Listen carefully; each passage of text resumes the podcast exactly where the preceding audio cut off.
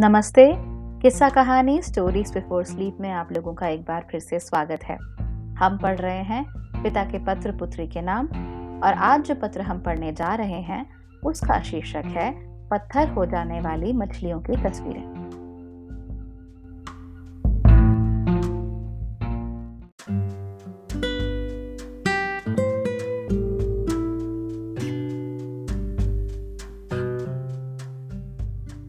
आज मैं तुम्हें कुछ तस्वीरों के पोस्टकार्ड भेज रहा हूँ। मुझे उम्मीद है कि तुम इन्हें मेरे लंबे और रूखे सूखे खतों से ज़्यादा पसंद करोगी।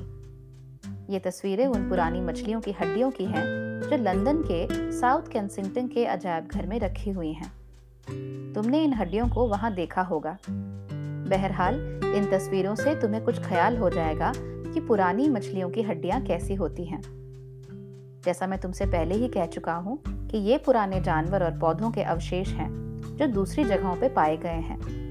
इन्हें अंग्रेज़ी में फॉसिल कहते हैं।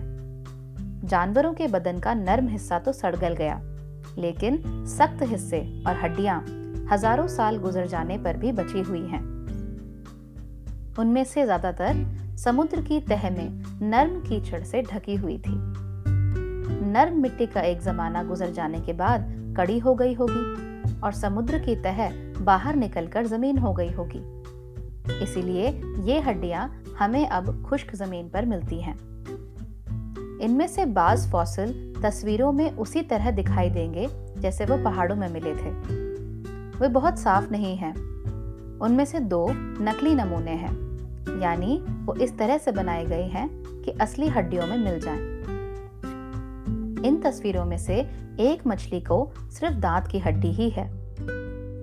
मेरे ख्याल से पेज 25 और 31 पर दी गई तस्वीरें सबसे ज़्यादा दिलचस्प हैं।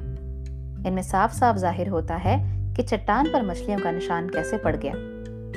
इन्हीं निशानों से लाखों साल गुजर जाने पर भी हम कह सकते हैं कि वो किसी जमाने में मौजूद रही होंगी।